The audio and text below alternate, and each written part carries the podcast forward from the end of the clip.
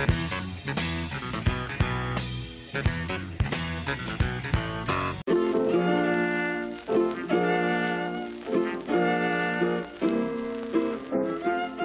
Cari miei, giusto poco tempo fa qualcuno ha compiuto gli anni. Ne ha compiuti 20 e direi che non li dimostra affatto. Stiamo parlando del podcast, del nostro caro amico podcast che noi qui in Italia tutto sommato ancora non siamo riusciti a conoscere per bene. Figuriamoci a pensare che abbia addirittura 20 anni. E non facciamo confusione, non stiamo parlando di quelle cose che sono l'audio su internet, che poi sono diventate gli streaming e altre cose di questo tipo, ma proprio questo oggetto che per molti versi, anche quelli che lo utilizzano, spesso anche quelli che eh, lo creano, ne sanno ancora abbastanza poco. Infatti fu nel settembre del 2000, pare che il 30 settembre dice qualcuno del 2000, che il primo sistema che ha consentito la selezione, il download automatico e soprattutto la memorizzazione di contenuti audio sotto forma di episodi in serie su PC, dispositivi portatili, e soprattutto eh, quello che è stato il lancio, il primo produttore di lettori MP3, i2Go, i2Go. Questa ditta per permettere che i suoi lettori MP3 potessero fornire anche dei contenuti come una radio sostanzialmente, vale a dire un servizio di notizie, intrattenimento audio digitale, e per questo ha fatto un software che si chiamava My Audio to Go che consentiva agli utenti di scaricare appunto degli episodi eh, di notizie, di sport, di intrattenimento, meteo, musica, eccetera, eccetera. Adesso so che dirò una parolaccia, ovvero sia feed RSS. In realtà questa cosa che potremmo chiamare un, una forma di programmazione come il linguaggio del web, tanto per dire, è qualcosa a cui eh, ricorriamo in continuazione senza esserne per lo più consapevoli, e vale a dire un modo per trasmettere dei contenuti senza necessariamente andarli a cercare, eh, senza dover visitare ogni giorno un home page per vedere se le persone hanno pubblicato qualche cosa, un po' simile per certi versi a dei canali di quelli che ci sono attualmente sui, prodotti, sui programmi di messaging e questo eh, consente a tutti di rimanere in contatto con il fornitore di contenuti. Fornitore di contenuti che per la maggior parte dei feed RSS è costituito da del testo, in questo caso è, eh, con il podcast è nata la possibilità di trasmettere sistematicamente a chi non va a cercarli ma li riceve direttamente nella sua applicazione del, dei contenuti audio. E poi naturalmente sono nati anche le versioni VCast come li hanno chiamati le versioni video. Ma non perdiamoci di vista il nostro festeggiato naturalmente. Ad avere l'idea di portare l'audio sugli RSS e riportarlo direttamente al destinatario è stato uno sviluppatore di software, lo stesso autore del formato RSS che si chiama Dave Winner. Winner aveva ricevuto da altri clienti eh, richieste di funzionalità di come si chiamava all'epoca audio blogging e penso che per molti versi oggi sarebbe più giusto chiamarlo così perché effettivamente l'idea iniziale era quella di un blog che passasse appunto su dei sistemi automatici. Ma fu Adam Carey un uh, utente di questo servizio perché uh, legato appunto all'attività radiofonica a aiutarlo a capire come poteva evolvere questo tipo di idea. E quale fu il primo tentativo di fare passare una canzone all'interno del blog Scripting News di Winner fu una canzone guarda caso dei Grateful Dead o Grateful Dead, che erano un mito all'epoca soprattutto fra la popolazione nerd, gli amanti della fantascienza e via dicendo, ovvero sia il mondo della baia, il mondo che ha dato il via alla, alle Usenet e naturalmente poi alle comunità su internet. Così nasceva il primo vero e proprio blog che, pardon, podcast che si chiamava Radio Userland e aveva un aggregatore eh, al suo interno che forniva i, sia i, conte- i componenti di invia che quelli di ricevi Stephen Downs ha dimostrato che l'aggregazione e la distribuzione dei file audio era possibile all'interno di un'applicazione, la Ed Radio, che ha scansionato i feed RSS per i file MP3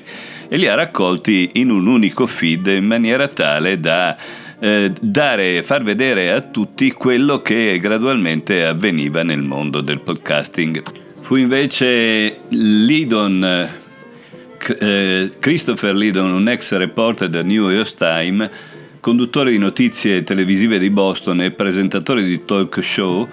eh, che aveva sviluppato uno studio di registrazione portatile. Ecco, lui conduceva interviste approfondite con blogger, futurologhi, personaggi politici e via dicendo e le portava come file MP3 nel suo blog di Harvard. Allora, quando Lidon aveva accumulato circa 25 interviste audio, Winner ha, fa- ha pensato di gradualmente rilasciarle come fosse appunto un, eh, una serie di quelle che vediamo alla televisione oppure una serie di programmi radio. La prima conferenza di tutti quelli che erano interessati e amanti del genere, che all'epoca si chiamava i web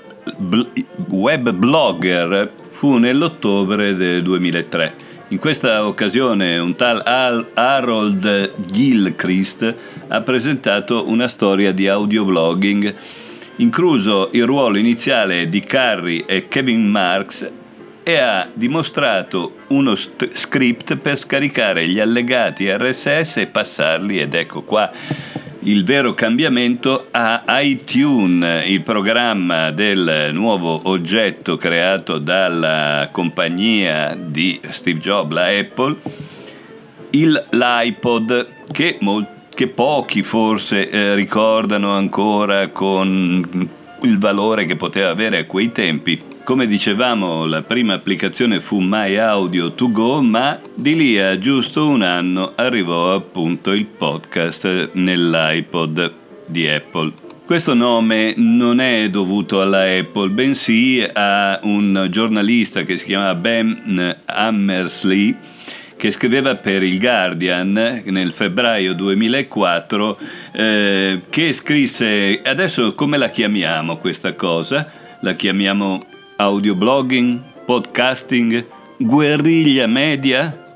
E tutti sappiamo come finì grazie anche a un tale Danny Gregory che usò il termine podcasting per descrivere il download automatico e la sincronizzazione del contenuto audio, anche registrato eh, su diversi domini relativi appunto a podcast. Nell'arco di un anno giusto, in definitiva, i programmi, le attività, i fornitori di contenuti per i podcast erano diventati veramente parecchi e quindi quando nel giugno del 2005 Apple ha aggiunto il podcast al suo software musicale iTunes 4.9 creando una directory di podcast nel suo iTunes Music Store, ecco, il, il materiale esisteva già. Apple per l'occasione adottò un eh, formato audio diverso, invece dell'MP3 usò l'MPEG 4. Fra i primi ad usarlo fu il presidente, niente meno perché il presidente degli Stati Uniti George Bush. È diventato una sorta di podcaster quando il sito web della Casa Bianca ha aggiunto un feed RSS2 ai file precedentemente scaricabili e sempre a luglio i primi People Choice Podcast Award si sono tenuti all'interno di un podcast Expo. Nel 2006 è stato l'attore, il comico britannico Ricky Gervais ad lanciare una nuova serie del suo popolare The Ricky Gervais Show in formato podcast, usando una piattaforma a pagamento come Audible che poi è diventata di Amazon. Insomma, da qui in avanti la storia inizia a diventare noiosa. Consideriamo che tutto questo accadeva a malapena dieci anni dopo che Internet muoveva i suoi primi passi a livello di popolazione più ampia nel territorio italiano. In definitiva, in quei tempi non esistevano ancora, non c'era stata ancora la rivoluzione iPhone allora eh, c'era il problema che se tu volevi sentire della musica in giro non la potevi sentire direttamente come accade oggi con la banda ampiamente economica disponibile di internet sui dispositivi mobili, all'epoca anche quella domestica costava un sacco di soldi, ma dovevi farlo appunto scaricando la musica in un eh, lettore MP3 che però non ti consentiva di avere le notizie o altri contenuti vocali. Eh, appunto il podcast è stato l'inizio di questo periodo. Oggi mh, questi dispositivi sono ancora tutto sommato i eh, principi, i re del, della fruizione dei podcast, ma a rivestire il ruolo che eh, avevano all'epoca i dispositivi oggi sono le applicazioni, infatti eh, le applicazioni sono uno dei punti eh, nevralgici di questa situazione. Oggi sta entrando, anzi è già entrata, non ancora in Italia, Amazon in questo mondo sotto diverse vesti, intanto attraverso Audible per il, le, diciamo, i fornitori più famosi, quindi le cose a pagamento, diciamo così, ma anche eh, adesso all'interno di Amazon Music, un altro servizio comunque a pagamento e solo a pagamento, mentre Spotify, che eh, è stato quello che ha dato il via alla competizione sulla distribuzione dei podcast, beh, mm, Spotify è sia a pagamento sia in versione libera che per i podcast in questo momento è eh, una carta vincente. Molte altre applicazioni personalmente considero fra le migliori breaker e radio public. Apple continua a essere un punto di riferimento naturalmente in tutto questo nel mondo della distribuzione e attualmente sta riprendendo in mano anche quello della produzione dei contenuti.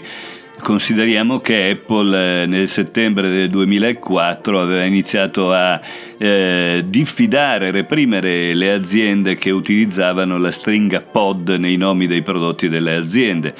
quindi anche tutto quello che, che, aveva a che vedere con podcast. Allora, consideriamo che nel 2005 il dizionario di Oxford ha introdotto, ha definito la parola podcast come la parola dell'anno. Era il 2005. Oggi nel 2020 chiedete in giro quanti eh, vicini di casa, amici, colleghi e così via, perfino non diciamo i nerd, ma quelli che usano tanto il famoso WhatsApp, beh, chiedete un po' a loro se conoscono e se sanno dire che cos'è il podcast e vediamo quanti effettivamente sanno qualche cosa di quanto detto finora. E nonostante il Covid abbia dato una bella spinta a tutto ciò, possiamo dire che la percentuale di utilizzatori in Italia, ma direi anche nel mondo è inferiore a quello che si va tranquillamente dicendo in giro. Bisogna distinguere fra quelli che hanno sottoscritto, diciamo, un abbonamento o più abbonamenti a dei podcast, quelli che li scaricano o eh, mm, in streaming oppure in eh, separata sede e quelli che li ascoltano davvero, perché effettivamente un conto è conoscere, fare, distribuire i podcast, un altro è farsi ascoltare. I dispositivi mobili rimangono ancora uno dei, eh, degli punti di riferimento per l'ascolto dei podcast, infatti il 61% dice che preferisce ascoltarli quando è in giro, in viaggio, piuttosto che quando è a casa. Considerate che al momento a livello internazionale le piattaforme di ascolto, i canali disponibili sulle piattaforme di ascolto sono più di un milione quanti anche in Italia non stiamo parlando di cifre di migliaia, ma di centinaia sicuramente sì. Io, a me piacerebbe poter escludere i podcast radiofonici che tutto sommato invece sono i principali utilizzati perché la radio, la radiofonia, i canali radiofonici sono ancora uno dei driver principali dell'ascolto dei podcast. Curiosamente pare che si ascolti più eh, notizie sportive che quelle di informazione. E un'informazione fondamentale è che Se la durata del podcast è superiore a un eh, punto di riferimento relativamente soggettivo, ovvero sia quando la si valuta essere troppo lunga, generalmente si interrompe l'ascolto. In definitiva, caro amico podcast, è diventato adulto a tutti gli effetti, essendo, essendosi sviluppato parecchio appunto nel periodo del lockdown, fino al 31% in una ventina di paesi del mondo. Ad arrivare in cima alle classifiche in questo periodo è stato Das Coronavirus, Coronavirus Update, un podcast di 30 minuti di un importante virologo tedesco che appunto è arrivato ai primi posti dell'ascolto, dando via, ahimè, a degli esempi di coronavirus podcast. In conclusione, questo podcast che non sarà ascoltato perché eh, seguendo appunto quello che si diceva prima sarà stato interrotto molto prima. Bene, in, de- in conclusione cosa possiamo dire? Auguri podcast.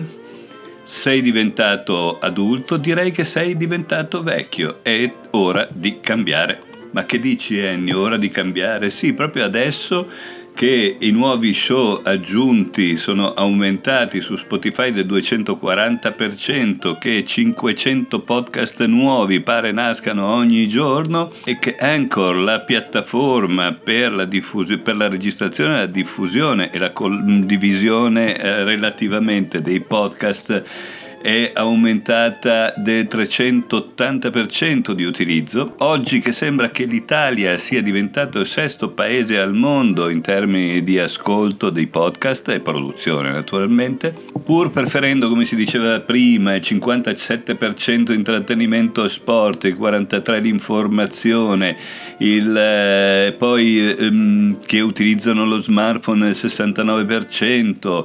gli altri dispositivi per il 31% e che ascoltano in viaggio per il 61%, a casa per il 39% e eh, così via, insomma in definitiva in tutto questo di cose che si chiamano podcast incominciano a essercene troppe e troppo diverse fra loro.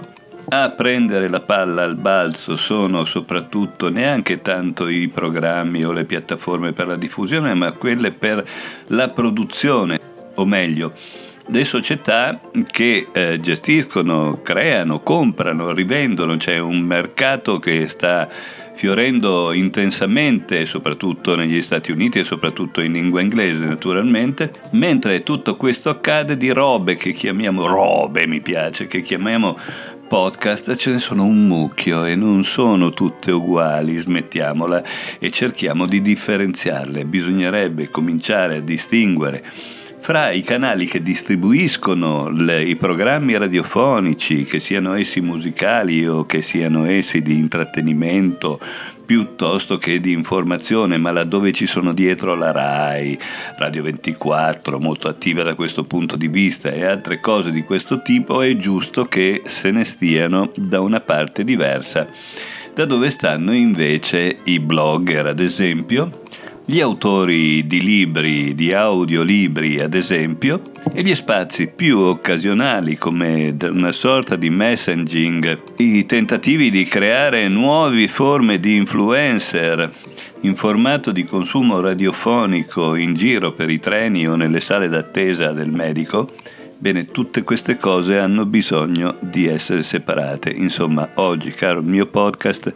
è tempo di cambiare, non dico di morire, ma di molto visto che cresci eh, e ti moltiplichi, beh, in questo momento dovresti cercare dei territori diversi per lasciarti riconoscere meglio da chi va a cercare le cose che possono essere interessanti per lui. Un podcast sicuramente centrato sull'utilizzatore, ma anche con un'identità o delle identità più chiare e definite. Ciao ciao, auguri podcast e non perdiamoci di vista.